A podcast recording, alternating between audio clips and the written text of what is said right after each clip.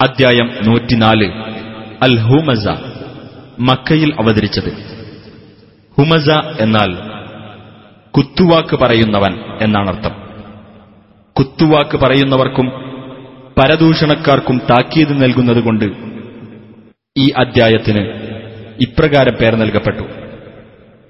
ബിസ്മില്ലാഹിർ റഹ്മാനിർ റഹീം.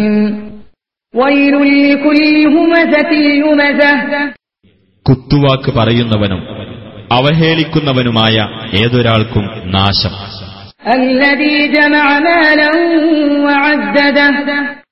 അതായത് ധനം ശേഖരിക്കുകയും അത് എണ്ണി നോക്കിക്കൊണ്ടിരിക്കുകയും ചെയ്യുന്നവന്.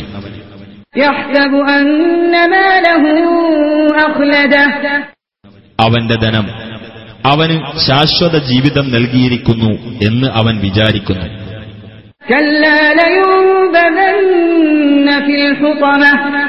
നിസ്സംശയം അവൻ ഹുത്വമയിൽ എറിയപ്പെടുക തന്നെ ചെയ്യും.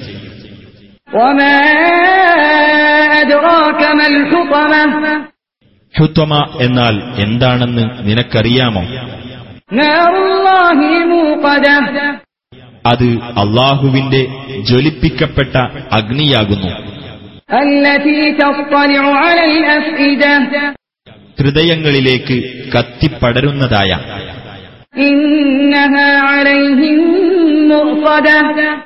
തീർച്ചയായും അത് അവരുടെ മേൽ അടച്ചു മൂടപ്പെടുന്നതായിരിക്കും. നീട്ടിയുണ്ടാക്കപ്പെട്ട സ്തംഭങ്ങളിലായിക്കൊണ്ട്.